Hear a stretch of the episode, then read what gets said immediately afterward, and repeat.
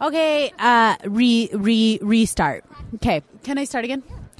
Hi y'all. This is Arjeet, um, and today I'm with Leen. We're at the Double AMC conference in Phoenix, Arizona, and we are so excited to talk to Eli Saslow, the author of Rising Out of Hatred: The Awakening of a Former White Nationalist. We were so fortunate to attend his session where um, he was able to talk to us a little bit more about this book but also his journey of storytelling.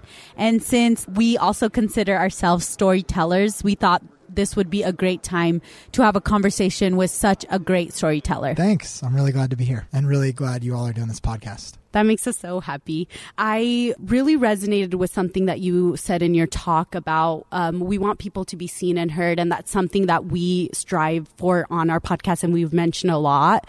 And I just kind of wanted to know a little bit more about you. How do you pick the stories that need to be seen and heard, and how is that connected to your identities? Yeah, what a great question, um, and something I think about a lot. So, I, I have a huge amount of privilege in, in how I get to pick the stories, mostly for the Washington Post and the work that I do. I get to choose usually what I write about. So, I'm following the things that I care about, which uh, I guess just based on who I am and my interests, and also like where the country is at this moment, is usually writing about the effects of power on the disempowered and um, the ways that uh, that the major issues in the country play out in people's lives. Um, and usually that happens with like proximity and going to spend a lot of time with the people that I'm writing about. So if I'm writing about victims of a mass shooting, like I, I, instead of just calling them or reading about it, I'm going and I'm spending day after day in the house with the parents who just lost a kid at Newtown and, and writing about what those days are like and hoping that by writing with some immediacy and intimacy about those moments that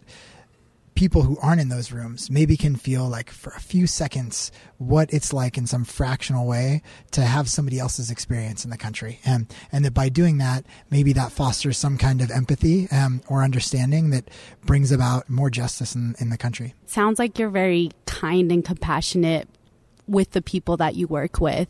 Where does that kindness com- and compassion come from? Hmm, uh, that's a generous judgment. Uh, I hope it's true. I think it's true.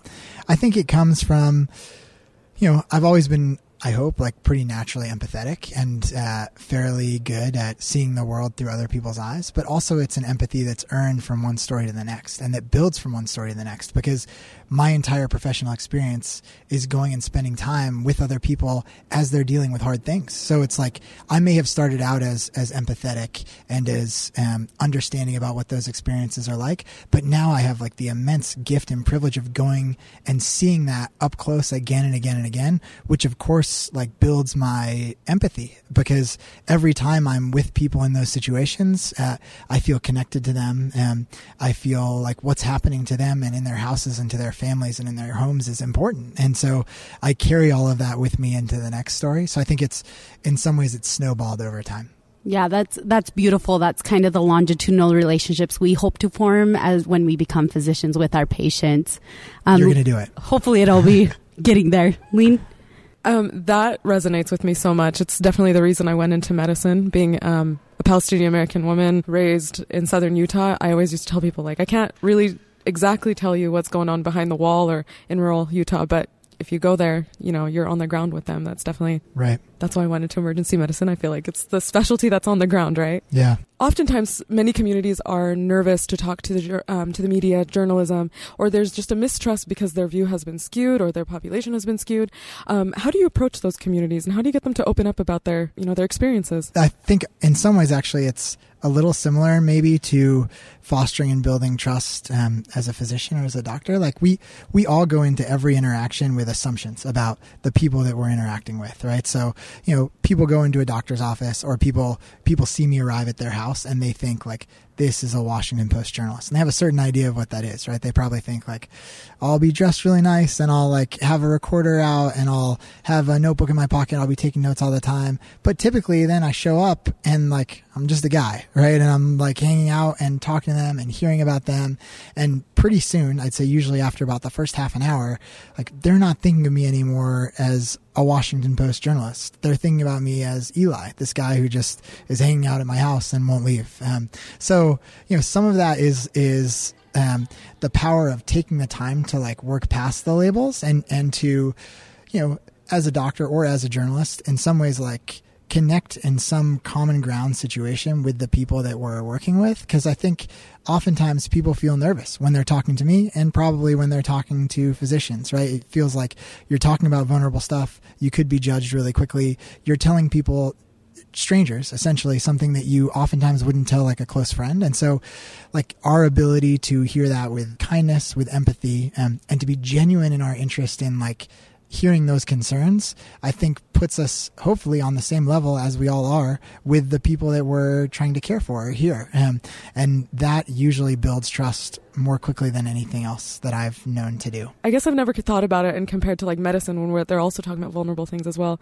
Um, I always wonder, I'm like, you know, how am I going to ask these people these questions? But we do it all the time. I know. And there so, are a lot of similarities. yeah. I would actually say, if I can complain for a minute about my job compared to yes, your job. Yes. you guys, so when, you, when you're like, when you're asking somebody something, right? When you're asking them to tell you something, when a doctor is asking that, they're doing it with the implicit promise and like the back backing of HIPAA that nobody else is going to know about that, right? Like it's like you're telling me this, and this is where it stays, and um, and I'm doing this because I'm caring for you.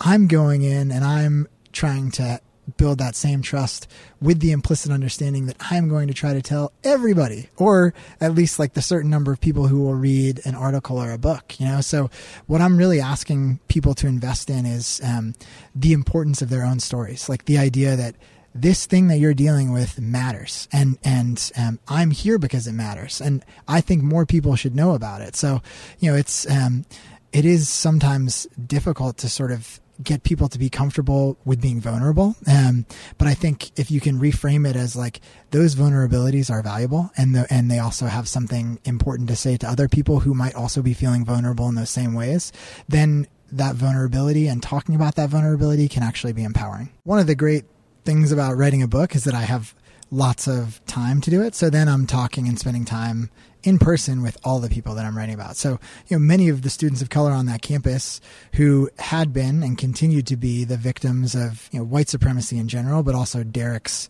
pushing of that ideology um, were people I spent a ton of time with. I learned a lot in reporting the, this book about um, the differences differences in the approaches of outreach, of discourse and conversation, and of resistance. Um, and I think I actually came away having a much better understanding of the power of sometimes like rejection and the power of, in some ways, uh, resisting somebody's ideas instead of inviting them into a conversation.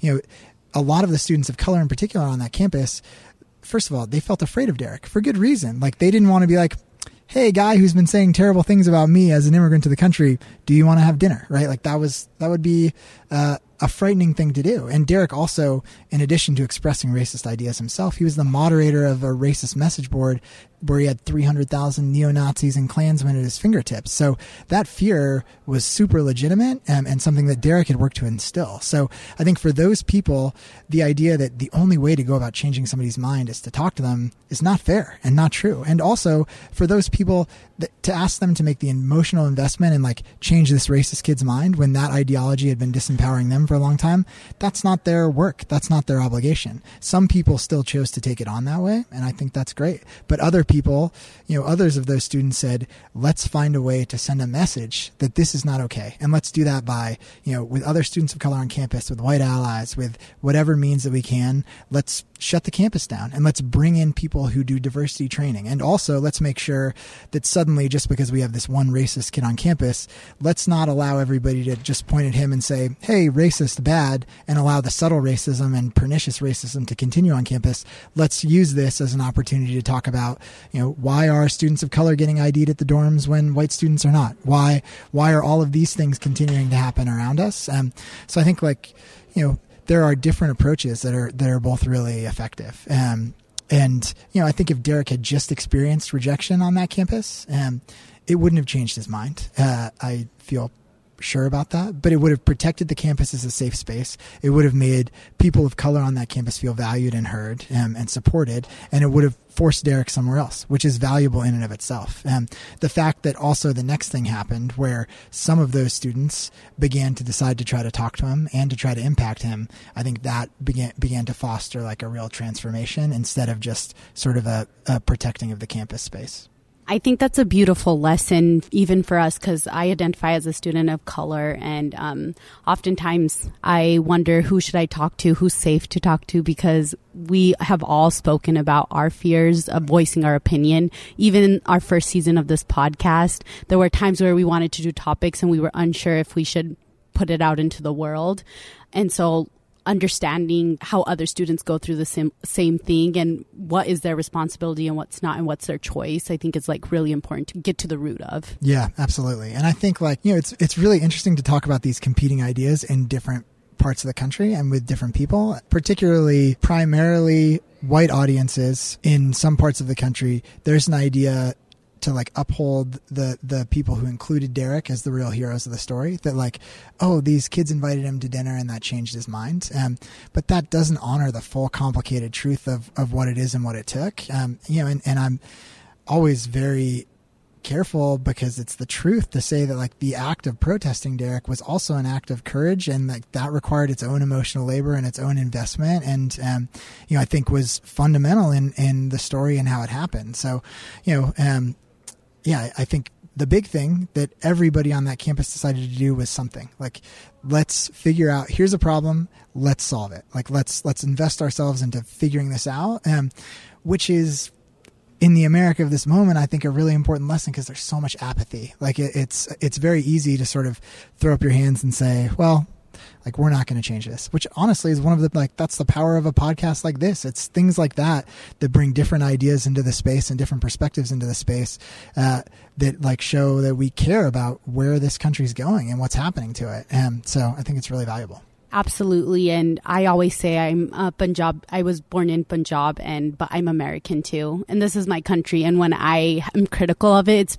because I love it, because this is my community where I'm going to be forever, and that's why these type of things are so important to me. And getting those voices out are so important to me. So, it, as a future, or I guess we're current storytellers, as current, you're doing it this moment. as current storytellers, is there any advice for you? I guess I I never really saw myself as a storyteller, but we've talked about a lot of different people on our podcast.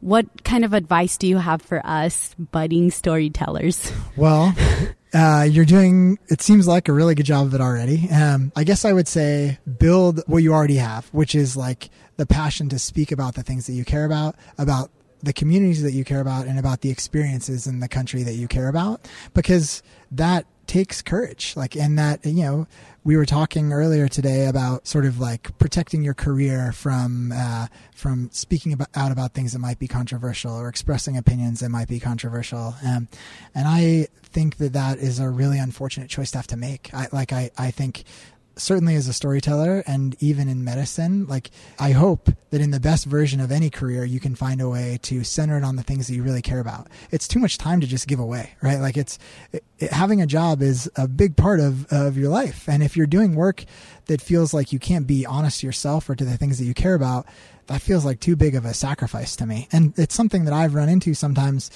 in talking about this story in the book, um, in places where like politics don't feel very welcome. Like in in going say to you know a majority white audience in the south and talking about these white nationalist ideas um, it's easy for me to feel like I shouldn't talk about the presidency. I shouldn't talk about like what's happening right now in the country. But that would be totally dishonest for me to do right? Like how can I talk about white supremacy and white nationalism without talking about what's going on in the Oval Office and what's happening all around us. So I think part of it for me and my continued journey has been trying to make sure that I'm um, that I'm being truthful, even in spaces when I know that message is is not going to be heard necessarily in the way that I want it to be heard. So I guess I would say try to build up the courage to share those messages in places where they aren't otherwise hearing it. Thank you. That was such useful advice. I think even for, you know, no matter what careers anyone chooses, I think that's such useful advice. We always tell our listeners that the best way to lead is to be yourself and understand who you are and what your identities are. And so it was really nice to also hear you resonating with that. Is this thing on? I'm just kidding. um, Hi guys, it's Bushra. I was just uh, sitting on the sidelines listening to this great conversation. But my question for you is that I think the setting of this transformation that Derek took is pretty important. Um, he went away to college and so was confronted with um, people who think differently than him, um, and not only in the classroom setting, but in his everyday interactions. Do you think that this transformation would have been possible if he didn't leave his hub of, you know, white nationalism? No, I think is the honest answer. I think like, um, I think he had to get outside of those spaces. You know, he'd been basically barricaded in many ways from, you know, from any kind of, of diversity of ideas or diversity of people. Um, and I think, he needed like in a very basic way to begin bumping into people whose experiences were not like his own. Because you know it's easy i think in stereotyping and really in anything to be certain about things that you don't know anything about. It's easy to think things are, are obvious if you actually don't begin to understand them or, or the issues themselves. So I think for Derek, it took being in a space where he began to have encounters with people who were unlike him. That was like the first thing to begin opening up his mind. And the bigger thing, though, I think, is that in a college community, first of all, it's a stage of life where you're most likely to sort of question identity and your big ideas about the world and all of these things. And Derek had some physical remove from home and from like his family and this this confirming community, and also in some way he saw all of these people around him as in his in group, right? Like they were they were smart, they'd gotten into the same college.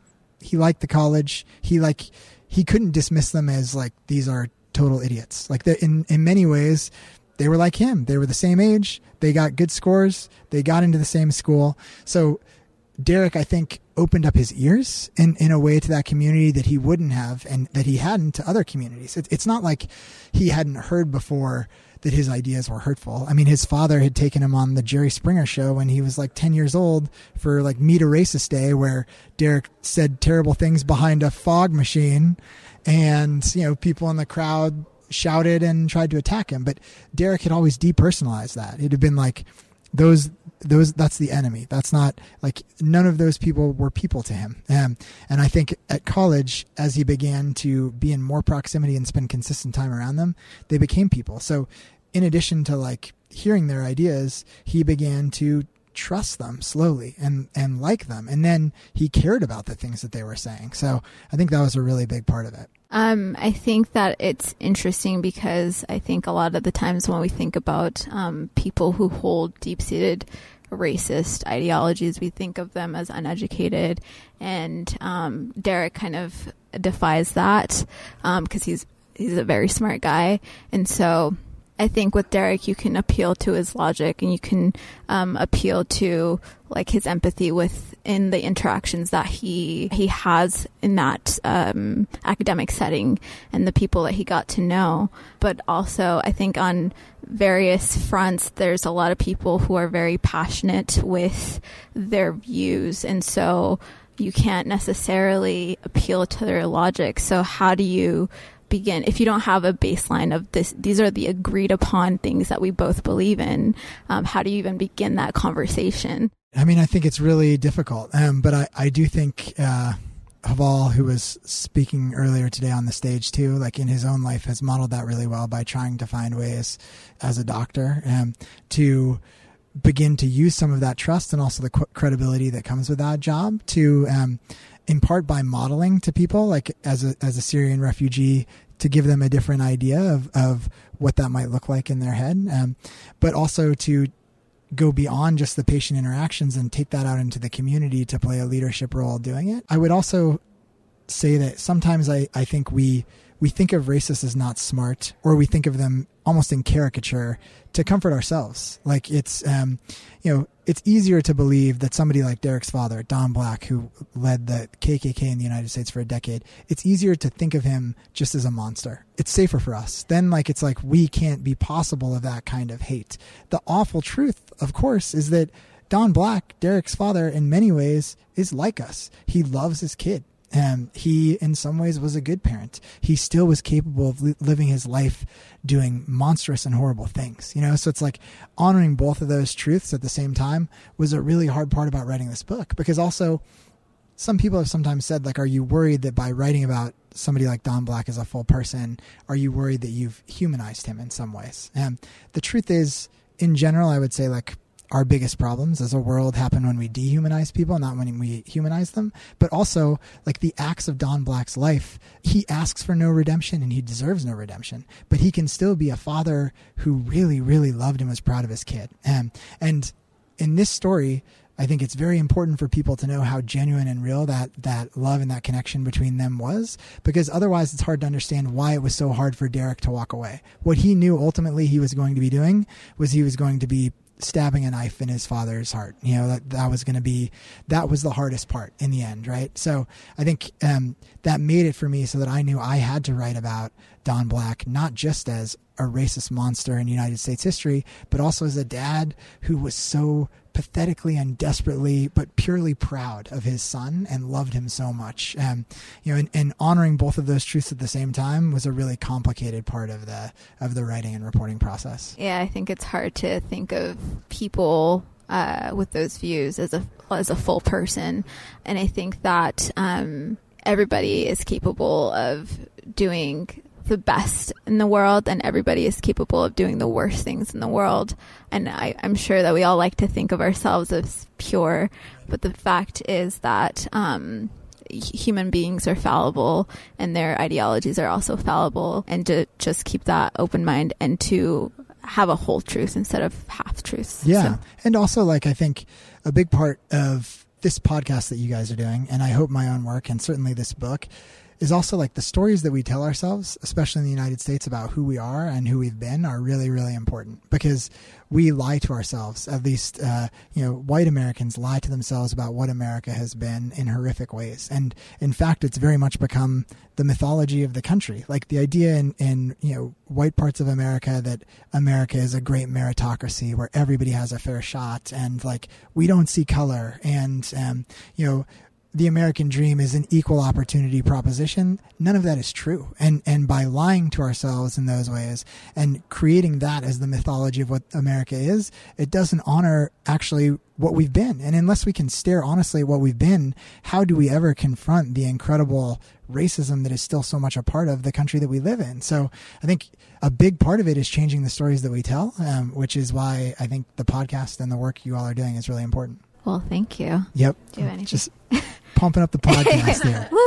Listen.